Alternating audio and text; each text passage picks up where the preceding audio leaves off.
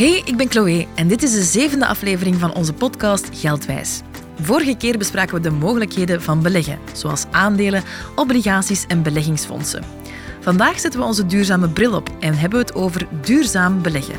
Wil je niets missen van deze podcast? Abonneer je dan snel en geef ons zeker een rating. Alle details vind je op www.creelam.be-geldwijs.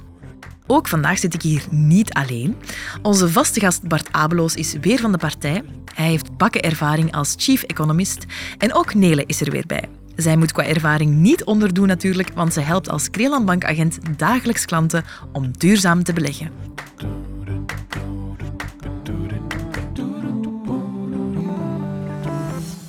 Welkom Bart en Nele. Bart, kan jij starten door uit te leggen wat duurzaam beleggen precies inhoudt? Er is heel veel te doen over duurzaam beleggen. Duurzaam beleggen is de trend van de laatste jaren. Iedereen is ermee bezig, alle banken, alle vermogensbeheerders, ook de regelgever, de financiële autoriteiten zijn er heel sterk op aan toekijken. Uh, maar niemand weet eigenlijk goed wat het is. Er, iedereen hanteert nog altijd zijn eigen definities, zijn eigen labels, zijn eigen inzichten, komt er in principe op neer, wanneer het over duurzaam beleggen gaat, dat er uh, bij het beheer van je geld buiten de puur financiële return die beoogd wordt, dat men ook met niet-financiële elementen gaat rekening houden op een zodanige manier dat de beleggingen die je uh, in portefeuille hebt, dat die uh, het zij niet te veel schade gaan veroorzaken of uh, juist positieve dingen teweeg gaan brengen. Um, en dat gaat men allemaal proberen meten, definiëren, vatten in definities, in termen, in labels. Um, maar dat is vandaag nog behoorlijk moeilijke materie, moeten we, moeten we eigenlijk erkennen.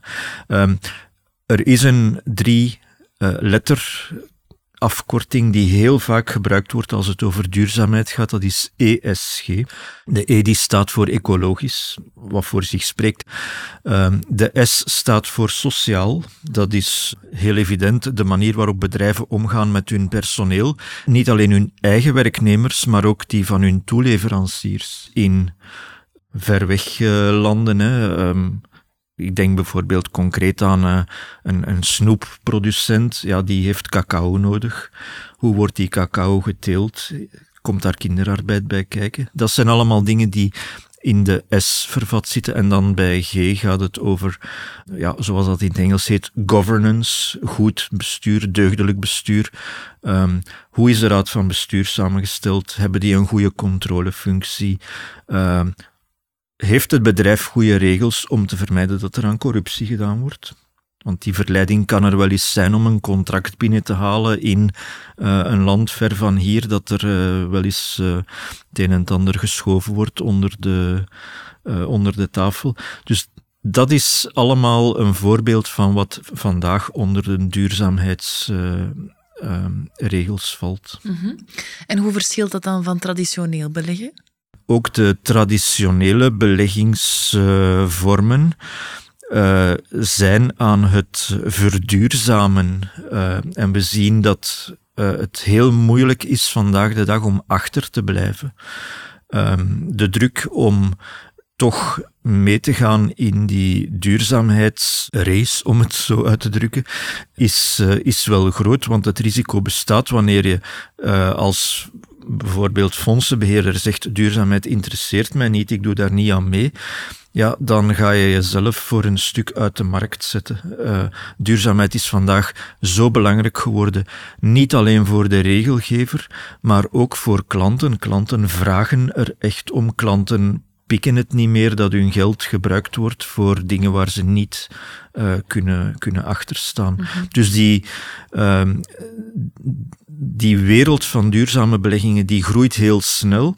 De wereld van beleggingen die helemaal geen rekening houden met duurzaamheid, die is eigenlijk ook een beetje aan het wegdeemsteren. Mm. Er zijn heel veel beheerders, uh, beleggingsvormen uh, bezig zichzelf klaar te maken om in die, in die duurzaamheidsevolutie te stappen. Kan je dat beamen, Nele, bij jouw klanten, dat je merkt van er is zoveel vraag naar duurzaamheid of groener uh, beleggen? Ja, dat merken wij wel. Mensen willen um, financieel rendement halen van hun geld. Het geld moet opbrengen, dat is wat iedereen zegt. Maar wij krijgen toch steeds meer de vraag van, ik wil ook dat mijn geld goede dingen doet. Of toch minstens geen verkeerde dingen doet.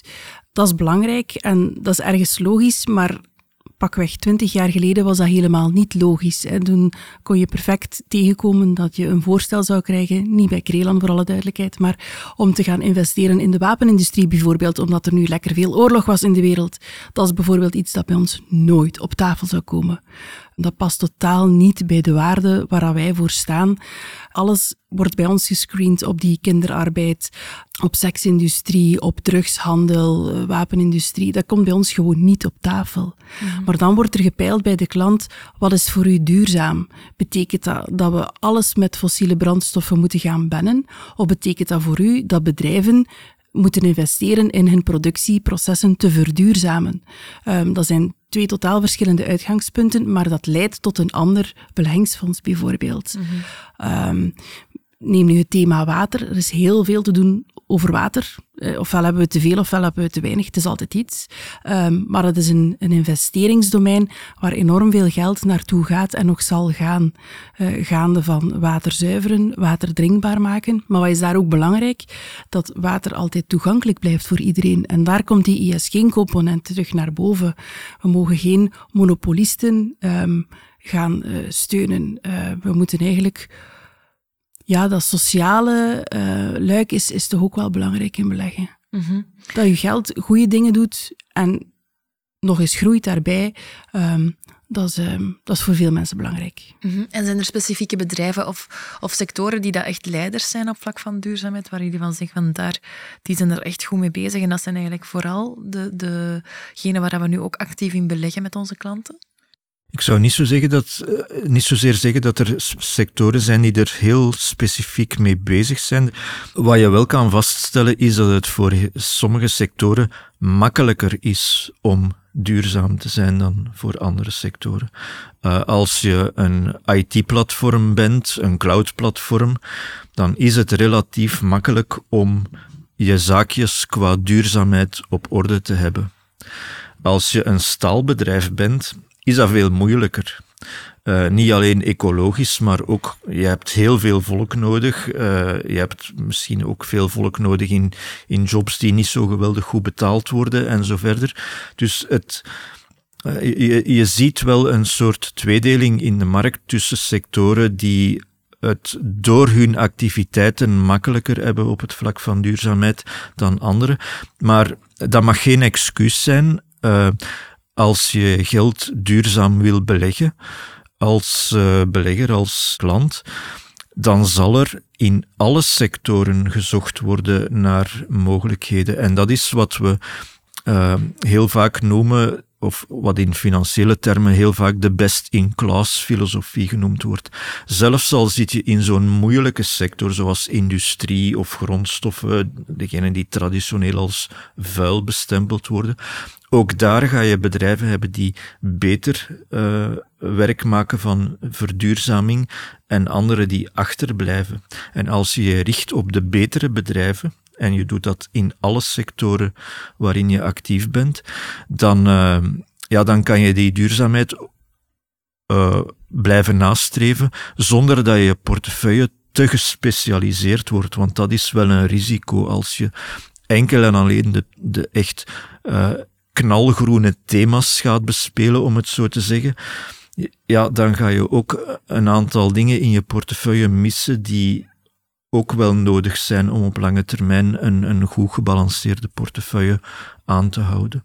Mhm, dan verliezen we die spreiding uit het oog die ook zo belangrijk ja, is. En dat is, uh, um, dat is iets waar de, de duurzaamheidsspecialisten bij vermogensbeheerders nu hard op werken om ervoor te zorgen dat je die duurzaamheidsfilosofie over een zo breed mogelijk veld aan beleggingen kan opentrekken zonder de portefeuillekeuzes te zeer te verengen.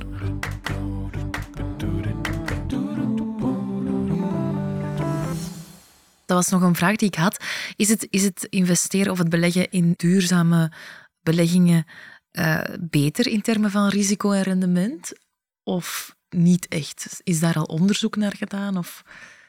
Daar is al onderzoek naar gedaan. Tot twee jaar geleden konden we zeggen dat duurzaamheid geen rendement kost, dat het zelfs rendement oplevert. Hangt er ook een beetje vanaf hoe je duurzaamheid definieert. Ik heb al gezegd dat die definities nog niet echt heel goed gesetteld zijn. Wat we eh, vorig jaar hebben meegemaakt, heeft daar wel een zekere twijfel geschapen in de zin dat we hebben een enorme energiecrisis gekend. Uh, we hebben die persoonlijk in ons gezinbudget gevoeld, maar we hebben die ook op de beurs uh, aan het werk gezien. Traditionele duurzame beleggingen zijn sterk afgestraft vorig jaar. En we hebben in de plaats daarvan gezien dat de bedrijven die actief waren in de fossiele energie, ja, die hebben toen, door de tekorten die er waren, hebben die gouden zaken gedaan. Gas- en oliebedrijven bijvoorbeeld, zelfs steenkoolontginners hebben het goed gedaan.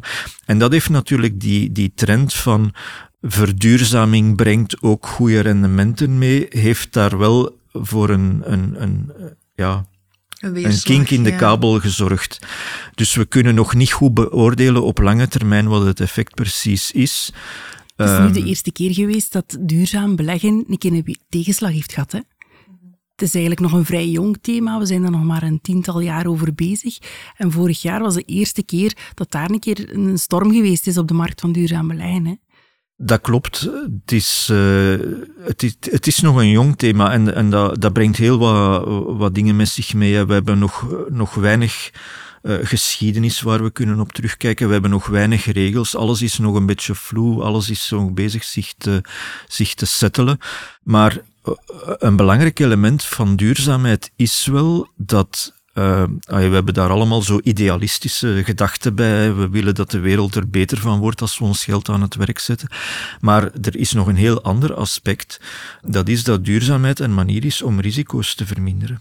Want een van de manieren waarop dat bedrijven risico's lopen, is precies wanneer ze ja, de, de zaken onder de mat vegen of uh, zelfs regelrechte fraude plegen. Het emissieschandaal in de Duitse autosector ligt nog uh, vers in het geheugen. Dat heeft fantastisch veel aandeelhouders uh, geld vernietigd.